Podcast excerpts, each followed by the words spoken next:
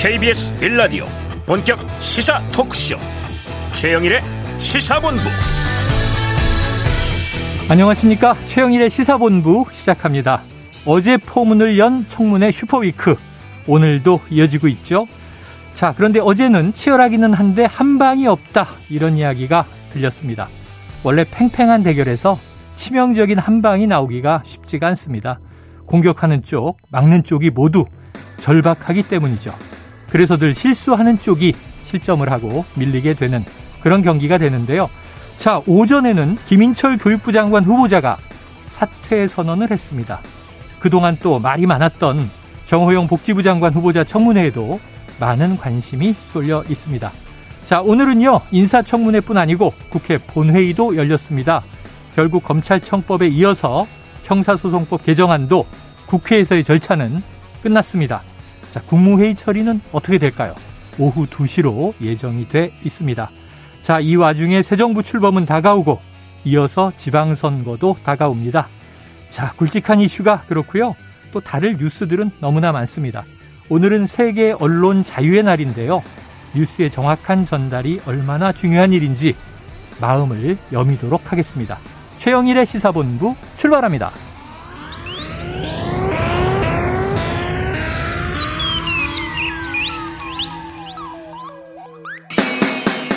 네, 1부에는요, 오늘의 핵심 뉴스를 한입에 정리해드리는 한입뉴스 기다리고 있고요. 2부 10분 인터뷰, 정호영 보건복지부 장관 후보자의 인사청문회 현장 분위기와 검증 방향을 국회 보건복지위원인 신현영 더불어민주당 의원과 이야기를 나눠보겠습니다.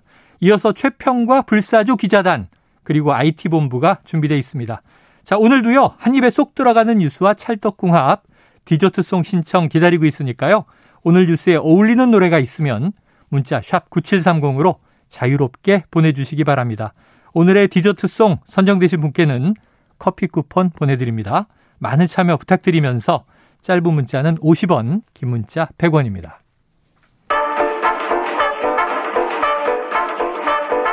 최영일의 시사본부 한입뉴스.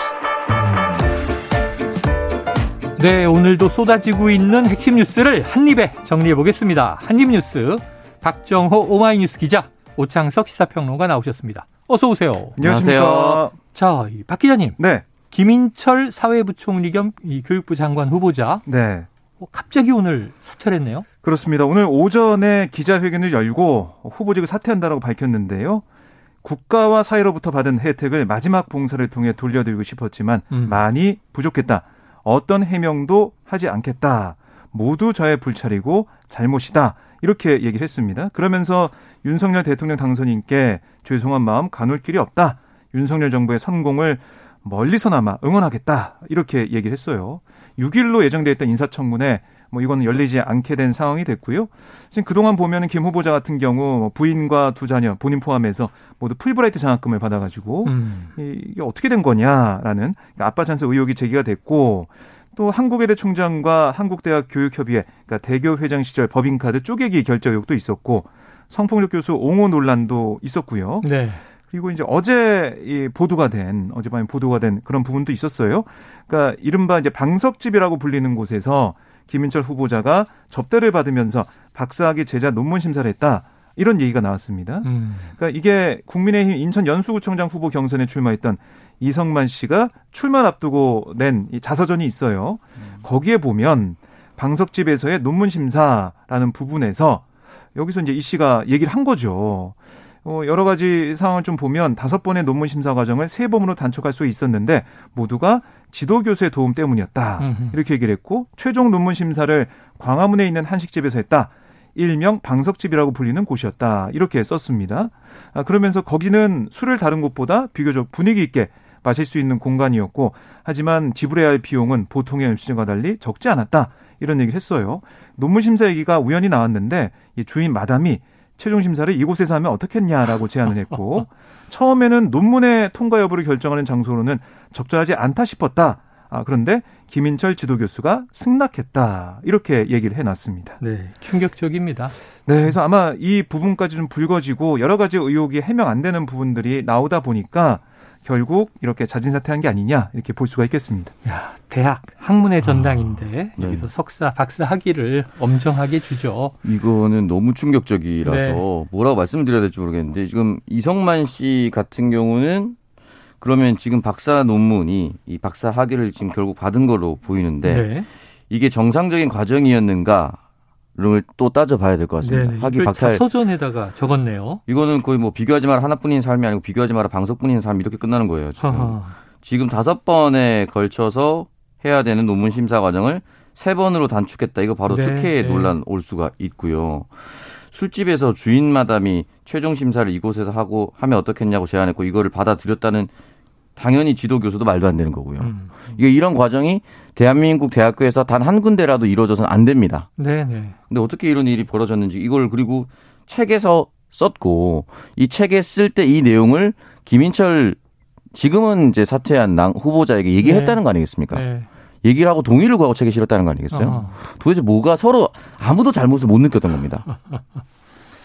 너무 그러니까 충격적입니다. 기존에 이제 성희롱 교수를 옹호했다. 이것도 이제 대학 사회에서는 요즘에 큰 문제가 될 수 있는데 지금 이 책에 나온 내용을 보면 아, 요즘 이야기하는 성인지 감수성이라는 표현 자체가 참 무색하다 이런 생각이 들어요.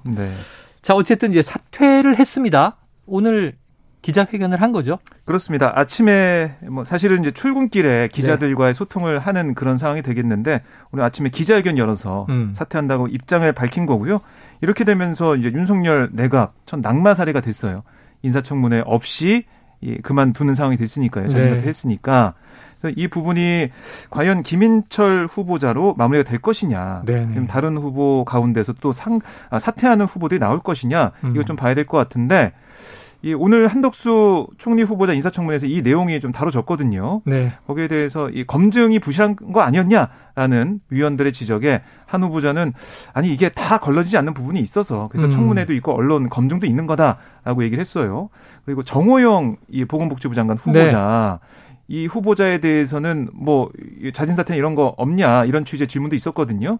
거기에 대해서는 인사청문회 이후에 검토하는 시간이 있을 거다 이렇게 한덕수 후보자가 얘기를 했습니다. 자, 청취자 1560님, 마담, 방석집 이런 용어를 정치뉴스에서 듣게 될 줄이야. 씁쓸하네요. 이런 말씀하셨고요. 이 교육부 장관 후보자였습니다. 낙마했지만 참 비교육적인 얘기를 교육부 장관 후보자 관련해서 이야기를 하고 있는 게 이게 참 어불성설이다 이런 생각이 드는데. 자, 지금 잠깐 박 기자님 언급하셨습니다만 지금 이제 어제 6명 한덕수 총리 후보자를 포함해서 6명 인사청문회였고 원희룡 장관 후보자가 제일 늦게 끝난 것 같아요. 오늘은 역시 한 총리 후보자 포함해서 4명인데 가장 지금 주목받는 게 정호영 복지부 장관 후보자의 인사청문회 아니겠어요? 그렇습니다. 오전 진행 상황 어떻습니까? 오전에 사실은 조금 늦게 시작되기도 했고 자료 제출 요구를 둘러싸고 여야 의원들의 얘기가 있었어요. 그러니까 민주당 의원들의 얘기는 뭐냐면 자료를 정확히 잘 내야 그걸 보고 검증하는 거 아니냐. 그러니까 이 환자의 그런 상태나 이런 걸 잘 알아야 그 진단도 하고 처방도 하고 하는 건데 그걸 알 수가 없다. 이런 비유까지 들어가면서 자료 제출 미비하다라고 얘기를 했고 특히 이 국세청에 뭐 10년, 20년, 30년 그 오래된 기간 동안에 세금 낸 기록을 달라라고 했는데 정호영 후보자 측에서 5년만 제출하도록 동의했다는 거예요. 최근 5년. 그렇습니다. 그래서 이건 문제가 있는 거 아니냐는 지적도 있었고 그래서 다시 내라. 라는 얘기도 있었고요. 그리고 이제 MRI 자료 제출 같은 경우도 아들의 병역 문제 의혹에 대해서 이건 또 오후에 내기로 했는데 검증이 어떻게 될지 봐야 될 것 같고 그리고 이게 어제 이제 불거진 의혹이죠. 정호영 후보자 처형의 딸, 그러니까 조카라고 보시면 되겠죠. 그러니까 이 정호영 처형의 딸, 그러니까 부인의 언니의 딸, 이 간호사로 지원했어요. 2015년에 칠곡 경북대병원 공채 합격을 해서 현재 간호사로 근무 중이거든요. 칠곡 경북대병원이 제2의 경북대병원이라고 보시면 됩니다. 근데 공채 당시에 정 후보자가 경북대병원 진료처장이었고 평가위원으로 1차 서류, 또 2차 면접 전형에 참여를 했어요. 그러니까 친인척이 지원했는데도 회피 신청하지 않은 거 아니냐. 그래서 이게 아빠 찬스 그동안 얘기가 많이 나왔었는데 이번에는 이모부 찬스가 아니냐. 이런 지적이 나왔습니다. 여기에 대한 질문이 있었는데 정호영 후보자는 이 처가, 그러니까 부인의 형제가 어떻게 되냐. 사남매 중에 뭐 여자 형제가 어떻게 되고 남자는 어떻게 되냐니까 아마 언니가 있을 겁니다. 이렇게 얘기를 했어요. 그러니까 이게 그래도 4명인데 그중에 언니가 있고 뭐 오빠가 있고 이거는 그냥 다 아는 사실이잖아요. 네네. 근데 아마라는 단어까지 쓴 거는 문제가 있는 거 아니야. 바로 뭐 지적이 나오기도 했고 결국에는 처가와 좀 친하지가 않아서 이거 몰랐다는 거예요. 근데 민주당에서는 이거 어떻게 모를 수가 있냐. 그 많은 가족도 아니고 친하지 않았다고 해도 알 수밖에 없는 상황이 아니겠느냐. 근데 몰랐다는 것에 대한 비판을 좀 하고 있고 결국 여기에 대한 해명이 잘 되지 않고 확인이 안 된다. 검증이 안 된다. 네. 이런 얘기 계속 하고 있는 상황이었습니다. 자, 그리고 또 한 가지 지금 화제가 되고 있는 게 이 딸이 서울대에서 형편우선 장학금을 받았다. 그런데 이제 정호영 후보자가 지금 이제 임대를 놓고 네. 건물 월세만 2천만 원, 뭐 2,300만 원 받았다는 얘기가 있는데 형편우선 장학금은 어떻게 받게 된 거죠? 그러니까 이게 총동창회 장학재단 관악회라고 있어요. 아, 있죠, 있죠. 거기 보면 딸이 서울대 3학년 재학 중이던 2015년 2학기에 299만 6천 원의 장학금을 받았습니다. 근데 말씀하신 것처럼 재산도 뭐 많은 편이고 수입도 월세도 많이 받고 있는 상황인데 네네. 어떻게 받은 거냐라고 물음이 나오잖아요. 근데 거기에 대해서 정 후보자 측은 관악회 등록금 장학금은 성적 등을 고려하고 생활비 장학금은 가정용품 등을 우선 고려하는 것을 알고 있다. 그러니까 이게 좀 다른 성질 것이다 이렇게 얘기를 하고 있고요. 그런데 이게 이제 관악회 측의 입장을 들어봐야 되잖아요. 네. 그런데 2015학년도 당시 장학생 추천 서류가 현재 남아있지 않다. 이런 입장이라서 당시 어떤 확인할 수가 없다. 과정을 거쳐서 이렇게 네네. 지급이 된 건지는 알 수가 없는. 그때만 가난했었나? 그러게요. 예. 어떻게 된 걸까요? 알 수가 없는 상황인데, 근데 보통 이제 장학금이라고 하는 것은 예. 가정 형편도 뭐 따지는 그런 부분들이 보통은 많은데 네. 이 상황은 좀 분리가 돼 있었다라는 정부 부자 측의 설명이 나왔습니다. 아니면 그 해에 이제 장학생 중에 가장 가난했을 수도 있죠. 다른 분들은 월수입이 먹대였거나. 네. 자, 오평님 지금 어떻게 보십니까? 이런 상황은? 이 등록금 장학금이랑 생활비 장학금이 다르게 운영 될 수 있다는 걸 알고 있는데요. 네. 당시 관악회가 그렇게 운영했는지 일단 따져봐야 되고 네. 아주 높은 확률로 정호영 장관 내정자가 계속해서 병원을 운영했었다라면 단 한 번도 이 월가구 소득 6에서 8분이 속했던 적이 없었을 거라고 봅니다. 적어도 이 기준에서는. 네네. 그렇기 때문에 이 부분에 대해서 등록금이든 생활비든 받을 수 없는 과정이었다고 저는 생각이 들고요. 네. 일반적으로 가정 형편이 이렇게 어렵잖아요. 6분에서 8분이 또는 밑으로 더 내려간다고 할 경우에 등록금 장학금을 받잖아요. 그럼 등록금 장학금을 받고 나머지는 생활비를 벌어야 되기 때문에 생활비 알바를 해야 돼요. 네네. 근데 이게 생활비를 보전해 주기 위해서 또 다른 장학금을 받을 수 있는데 이게 겹쳐서 받으면 네. 두 개 중에 하나를 포기해야 되는 상황입니다. 법률상. 그렇기 때문에 결국은 등록금을 벌기 위해서 알바를 해야 되는데 알바를 해서 생활비를 또 벌어야 되는데 이게 양립이 안 되다 보니까 이렇게 엄격한 규정을 세워놓으면 결국은 장학금 제도가 무색하다. 이제는 성적 장학금이 아니고 전부 생활 장학금을 돌려야 된다는 얘기를 거의 한 10년 전부터 얘기했습니다. 네, 네. 주요 명문대라고 볼 수 있는 뭐 고려대학교라든지 이런 몇몇 학교는 이미 시행을 하고 있고요. 그렇게 하고 있는데 지금 서울대에서 그 현실을 모르고 2005년에 부모의 재산 정도를 파악하지도 않고 줬다라는 것은 조금 저는 이상하다라고 보고 물론 그냥 줬을 수도 있는데 줬다라고 했을 경우에 네. 총동창회 장학재단이라고 할 수 있는 관악회가 등록금 장학금을 지급을 하면서 아무런 기준이 없다라고도 볼 수가 있는 거예요. 아무런 기준이 없었기 때문에 이렇게 받을 수가 있었던 것이 작은 기준이라고 있었다라고 한다면 이거 절대 모를 수가 없습니다. 이게 좀 충격적이에요. 대학 다닐 때는 이 장학금이 정말 민감한데 네. 학점 그 간반의 차이로 지금 받고 못 받고 막 그래서 학생들 안타까워하는데 지금 우리 후보자들에 대해서는 뭐 일가족 4명이 모두 풀브라이트 장학금 네. 미국 국무부가 주는 장학금을 덥석덥석 받은 경우도 있고요. 지금 뭐 임대 수입만 월 2천만 원 이상이라면 병원장이 또 급여도 있지 않겠습니까? 그럼 상당할 텐데 이 다른 형편우선 장학금을 받고 네. 그것도 우리가 아는 유수의 대학으로부터 네. 이게 좀 충격적인 얘기들이 2022년에 나올 수 있는 얘기들인가 좀 놀랍니다. 그러니까 정호영 내정자 같은 경우는 원래 연봉도 굉장히 컸을 거라고 쉽게 추측할 수가 있고요. 월세 수익 있었죠. 지금 가려졌지만 구미의 도계면에 있는 문중 땅도 운영했다고 했었죠. 네. 그러니까 여러 별로 소득이 굉장히 많을 수밖에 없는데 이런 장학금을 받았다는 걸 좀 이해를 할 수가 없습니다. 알겠습니다. 자, 지금 일단 여기까지 이제 인사청문회 정리를 해보고요. 또 오늘 굉장히 긴박하고 큰일이 있었습니다. 오전 10시에 본회의가 열렸죠.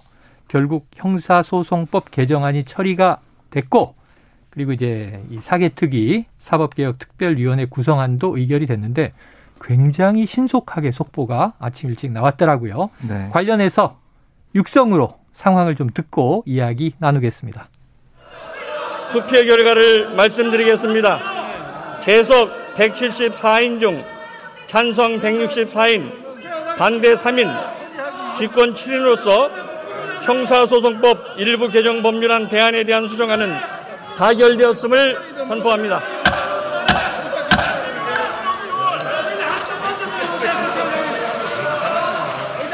수정안이 가결되었으므로 원안은 표결하지 않겠습니다. 그러면 형사소송법 일부 개정 법률안 대안은 수정안 부분은 수정안대로, 기타 부분은 원안대로 가결되었음을 선포합니다.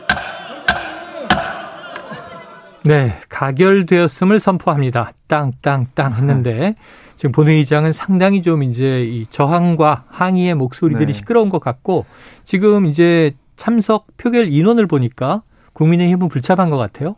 네, 그렇습니다. 계속 이제 피켓을 들고 항의하는 그런 목소리만 냈고요. 현장엔 있었지만 그렇습니다. 그래서 이게 결국 뭐 막을 수가 없는 상황이었기 때문에 네. 국민의힘 의원들도 본회의 전에 본회의장 앞에서 피켓 시위, 그다음에 안에 들어와서도 피켓 들면서 소리 지르는 것 그렇게 할 수가 없는 상황이었고 뭐 오늘 보면 일사천리로 통과가 돼서 앞으로 남아 있는 것은 국무회의. 이 공포 이 과정만 남아있게 되겠습니다. 네, 자 오평론가님, 네. 국무회의는 오후 2시로 예정됐다라는 속보가 또 나왔어요. 네. 통상은 오전에 여는데 지금 국회 상황을 감안한 거겠죠? 네, 국회 상황을 감안한 거라고 볼 수가 있고요. 이 부분에 대해서는 이제 국무회의에서 대통령이 어떤 입장을 표명할지도 저는 이미 이제 4월 말부터 충분히 예상이 됐었다라고 볼 수가 있습니다. 네. 문재인 대통령이 정치인이 되기 전부터 이 검찰 개혁에 대해서 계속해서 얘기를 했었고 본인 스스로도 사실은 이제 법조인으로서 전문가이기도 합니다. 본인이 완벽하게 이 안을 짰다고 보기는 어렵지만 네. 이 흘러가는 맥락은 다 동의했다라고 볼 수가 있거든요. 그러니까 이제 본인의 원안을 짰다라고 말씀드리지 않는 이유는 민주당이 원안을 작성하고 중간에 권성동 의원의 합의안이 있었고 네. 다시 최종 수정안이 나왔기 때문에 대통령이 직접 안을 짰다고 보기는 어렵지만 그 방향은 모두 동일하다고 저는 생각합니다.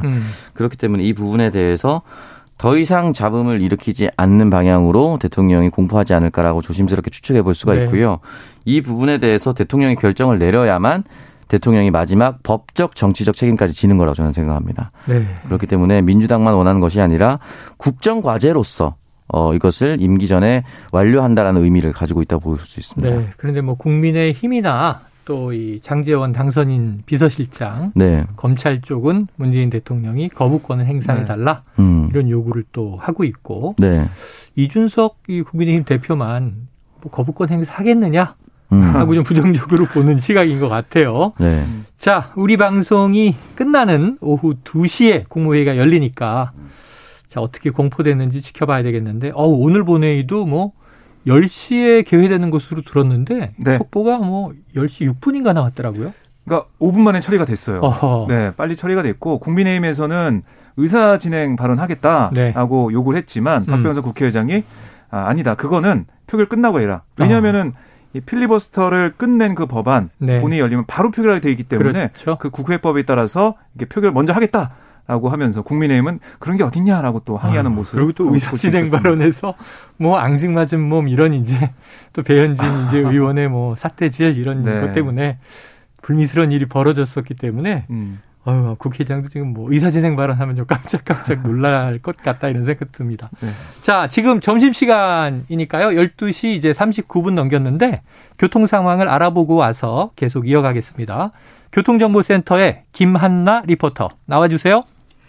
네, 12시를 넘어가면서부터 정체는 조금 주춤하는데요. 작업 여파를 받는 곳들이 있습니다. 고속도로에서는 중부 내륙고속도로 양평 방면 여주분기점 부근에서 작업을 하는데요. 이 여파를 받아서 감곡 나들목에서 여주분기점까지 8km 길게 정체되고 있고요. 수도권 제1순환고속도로 일산에서 판교 쪽으로는 장수에서 소래터널 부근 4차로를 막고 작업을 하고 있어서 부근으로 밀리고 있습니다. 장수 나들목부터 시흥 나들목까지 3km 정체입니다.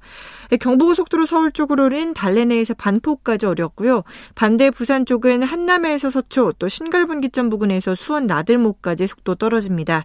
마지막으로 서해안고속도로 서울 방면은 일찍에서 금천까지, 반대 목포 쪽은 팔탄분기점 부근에서 화성휴게소 부근까지 5km 더디게 지나고 있습니다.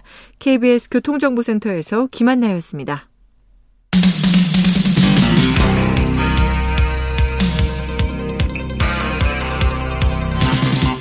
최영일의 시사본부. 네, 다음에 다룰 이슈를 우리 청취자분이 그냥 훤히 들여다보고 있습니다. 자, 8288님, 박 기자님, 어제 사면에 대하여 예측하신 것 크게 승리하신 것 같습니다. 애청자분이 확실해요. 아유, 팬입니다. 들으셨군요. 화이팅 하셨습니다. 어제 이 시간에 예. 이게 사면 임박, 또 사면 대상도 굉장히 많고 이명박 전 대통령을 포함해서 이재용 삼성전자 부회장, 정경심 교수, 거기에 또 김경수 이제 전 경남지사 이런 인물들이 쭉 거론되다 보니까 대부분 사면할 것 같은 분위기였단 말이에요.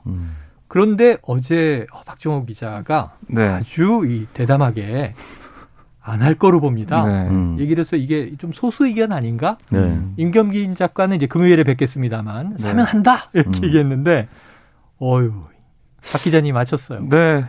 저희 저만의 뭐 분석 모델이나 여러 가지 프로그램을 통해서 시뮬레이션을 돌렸군요. 네, 분석을 해봤더니 네. 사면을 안 할 것 같다라는 생각이 들었어요. 네, 네. 사실 이게 사면을 해도 욕먹는 부분이 있고 사면 안 해도 비판하는 부분이 있어요. 그렇죠, 사실은. 그렇죠. 이런 것들을 어떻게 조율하고 뭐 득실을 따질 것이냐 이렇게도 생각할 수가 있겠지만 그것과 별개로 사실 문재인 대통령이 그동안 얘기했던 것은 사면권 남용에 대한 반대였거든요. 이 입장을 사실 계속 견제해 왔습니다. 그래서 이재용 부회장 같은 경우도 사면에 가석방을 했죠. 그렇죠. 그리고 이제 박근혜 전 대통령 같은 경우도 이게 정치적 사면이 아니라 이게 건강상의 이유를 건강상 이유, 예, 그걸로 사면했기 때문에 그런 원칙을 좀 지켜왔다라고 볼 수가 있는데 이번에 이명박 전 대통령, 김경수 전 지사 함께 사면한다? 이건 누가 봐도 정치적 사면으로 보이거든요. 네. 특히 국민적 공감대도 없이 과반이 반대를 하고 있는 상황에서 이렇게 추진하는 것. 이건 너무나 어떻게 보면은 문재인 대통령 자신의 여러 가지 정치적인 생각과 이런 것들 뒤집는 상황. 많이 부담이 크거든요. 그래서 그런 것을 여러 가지 검토해 봤을 때 저는 사면 안 할 거라고 봤는데 제 이제 예측이나 이런 것들 조금씩 맞아가고 있네요. 전에는 많이 틀렸었는데 네. 앞으로는 좀 많이 맞지 않을까. 그게 아니고 박정호 기자가 이재용 부회장이라든지 뭐 김경수 전 지사 너무 싫어해서 그런 거 아닐까. 개인적인 감정을 담아서 이 사람들 절대 풀어주면 안 돼. 야. 이런 마음을 담아서 얘기했던 게 아닐까요? 방송에서 네. 사감을 드러냈다. 그렇지 않습니다. 네. 아니, 객관적인 분석에 따른 겁니다. 이 방송은 삼성 관계자 여러분이. 과학적인 분석이다. 오평론가님은 계속 좀 이제 먹칠을 하는 분이었는데 네. 잘 맞췄어요. 자, 6일 지방선거에서 또 이런 과학적 분석이 빛을 발하기를 이제 기대해 보는데, 자, 오평론가님도 한번 좀 이제 문재인 대통령에게 빙의를 해보시면, 네. 자, 사면을 안 하기로 결정한 이유 좀 설명이 됩니까? 저는 이제 일단 이 부분에 있어서 이 세 사람의 그 각각의 여론조사가 있었는데요. 사면을 해도 된다, 사면에 찬성한다 여론조사가 가장 높았었던 사람은 이제 이재용 부회장입니다. 그렇죠. 아무래도 죄목과는 무관하게 부회장이 재계 총수가 풀려나면 경제 활성화를 좀 해줄 것이다. 기대감. 좀 전면에 나설 것이다라는. 그러니까 다른 것들을 좀 차치하더라도 지금은 그럴 때다라고 판단했던 것 같고요. 그 다음이 이명박 전 대통령이고 그 다음이 김경수 전 지사였습니다. 그러다 보니까 이재용 부회장이 오히려 국민 여론 측면에서 가장 설득력이 있었고 네. 사면해준다 하더라도 대통령이 크게 부담이 없는 그 장면이었고 이명박 전 대통령도 그 뒤를 잇지만 과반에 거의 못 미치는 상황이거든요. 그러면은 이게 찬성 여론만 보면 이재용 부회장만 원샷 사면을 해야 됩니다. 그렇게 하기엔 좀 쉽진 않았을 것 같아요. 그리고 이명박 전 대통령은 저는 뭐 정치적인 문제, 뭐 법적인 문제, 여러 가지 문제가 있지만 노무현 전 대통령과의 그 악연이 그때부터 시작됐었던 부분이라 이 부분에도 쉽지 않고 그리고 김경수 전 지사 같은 경우는 형이 시작된 지가 얼마 안 되다 보니까 네. 김경수 전 지사를 사면하기 위해서 이명박 전 대통령까지 용단 내린 거 아니냐라는 비판이나 또는 일각의 시선까지 받을 수 있다는 걸 정치적 딜이다 고려했을 수밖에 없다고 저는 생각이 들어요. 그러니까 애초에 이게 국민적 여론으로서 이 모든 세 사람을 사면해야 된다라고 얘기했으면 모르겠지만 김경수 전 지사의 이름을 권성동 당시 원내대표 취임 전에 의원이 대통령 선거 끝나자마자 그냥 얘기를 해버렸거든요. 그러니까 애초에 딜처럼 보이게 만들어버렸습니다. 네. 근데 그 딜처럼 만들게 보였다 하더라도 대통령이 용기 있게 결단을 내릴 수 있게 하는 방법은 당선인과 그리고 당선인 인수위 측에서 계속해서 요구를 했어야 됩니다. 이거는 문재인 대통령 임기 내에 좀 풀어주십시오. 풀어주고 가십시오라고 계속 얘기를 했어야 되는데 네. 그때 한 번 얘기하고 사실 그 뒤에는 언급이 없었습니다.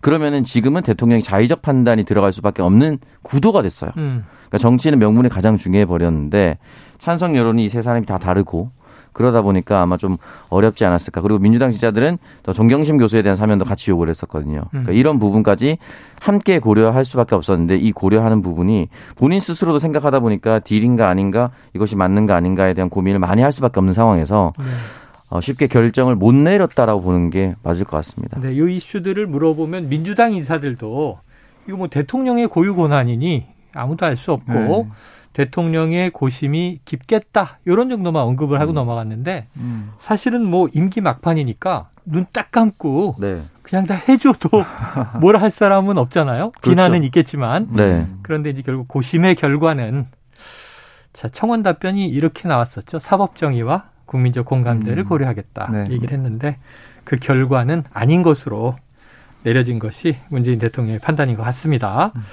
자, 인수위원회가 이제 기한이 얼마 안 남았어요. 다음 주면 5월 10일 취임식이 다가오기 때문에 네. 5월 9일이면 이제 인수위 역할은 끝인데 오늘 새 정부에 110개나 되는 국정과제를 발표했네요. 네, 100대 과제 발표될 걸로 생각을 했었는데 네네. 110개 과제가 발표가 됐습니다. 먼저 6대 국정 목표 이걸 좀 먼저 보면 네. 상식이 회복된 반듯한 나라. 또 민간이 끌고 정부가 미는 역동적인 경제, 따뜻한 동행, 모두가 행복한 사회, 자유가 창의로 만드는 담대한 미래, 자유, 평화, 번영에 기여하는 글로벌 중추국가, 또 대한민국 어디서나 살기 좋은 지방시대 이런 것들을 얘기했는데 뭐 110개의 세부 국정과제를 쭉 뭐 다 볼 수는 없으니까 눈여겨봤던 그런 부분들 아마 여성가족부 폐지 네네. 이게 과제에 들어가냐 또 많은 분들이 궁금해하셨을 것 같은데 사실 여기는 인수위가 맨 처음에 과제를 선정할 때 선을 그었어요. 그러니까 지금 현 정부의 조직을 운영해 나가면서 네. 차차차차 해나가겠다 했기 때문에 이건 안 들어갔고 여가부 장관 후보자도 그렇죠. 지명이 됐는데 예. 그렇습니다. 그다음에 이제 탈원전 정책 관련해가지고 네. 이거는 원전을 계속 앞으로 활용하겠다라는 그 얘기를 하면서 신재생 에너지를 얘기를 하고 있었고요. 그다음에 아마 청년들이 관심을 가졌던 부분 이 병사 월급 네. 월 200만 원 이거 실현이 될까 많은 분들이 궁금해하셨는데 인수위 말은 2025년에 병장 월급 기준으로 이 자산 형성 프로그램 플러스 월급으로 200만 원을 달성하겠다 이렇게 약속을 했습니다. 그리고 이제 검찰 개혁과 관련해서도 이 법무장관의 수사지휘권 폐지나 아니면은 공수처나 경찰과 함께 고위공직자 범죄나 이런 것들을 좀 같이 수사할 수 있는 방향으로 가는 그런 과제를 설정했습니다. 병사 월급 200만 원. 네. 저 제대할 때 10,000원이었는데. 아 진짜요? 병장 월급이. 언제 제대하신 겁니까? 평론가님 뭐 재입대 하십니까? 아닙니다. 그래. 제가 제대할 때 저는 병장 월급이 10만 원이었습니다. 아유. 딱 10배 차이였네요. 네, 그러네요. 근데 이제 200만 원이 됐으니까. 네. 자, 여성가족부 폐지는 안 들어갔다. 지금 오평론가님 전반적으로 뭐 세세하게 이제 110개.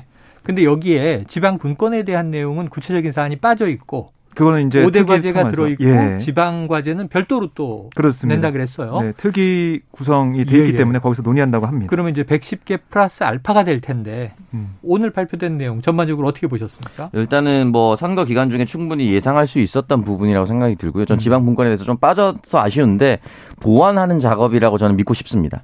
보완 작업이다. 네, 그러니까 수도권과 비수도권의 격차가 계속해서 벌어지고 있기 때문에 이대로 가다가 대한민국 계속 공멸할 수밖에 없거든요. 그러니까 지방 소멸로 끝나는 게 아닙니다. 대한민국 공멸로 가기 때문에 반드시 좀 보완을 해 주셨으면 좋겠고요. 원전에 대한 문제가 결국은 이제 탈원전을 완전히 폐기하고 원전을 돌아서는 그런 방향으로 갈 것 같은데 만약에 그렇게 간다라고 했을 경우에는 한 두 가지 정도를 꼭 지켜줬으면 좋겠습니다. 네. 가장 발전 단가 대비 산재 사고가 가장 높은 비율은 석탄 화력 발전입니다. 네. 이 석탄 화력 발전을 앞으로 어떻게 대체해 갈 것인지 이걸 만약에 대체한다고 했을 경우에 산재 사고 플러스 환경 문제가 있는데 원전으로 대체한다면 원전을 어디에 지을 것인가 네. 이거 하나 나와야 되고요. 원전을 짓고 나서 계속해서 수도권에서는 아주 먼 곳 동해안 인근 뭐 이런 데서 짓지 않았습니까? 그렇다면 그 새로 지어질 지역 주민들을 위한 무언가가 필요하다.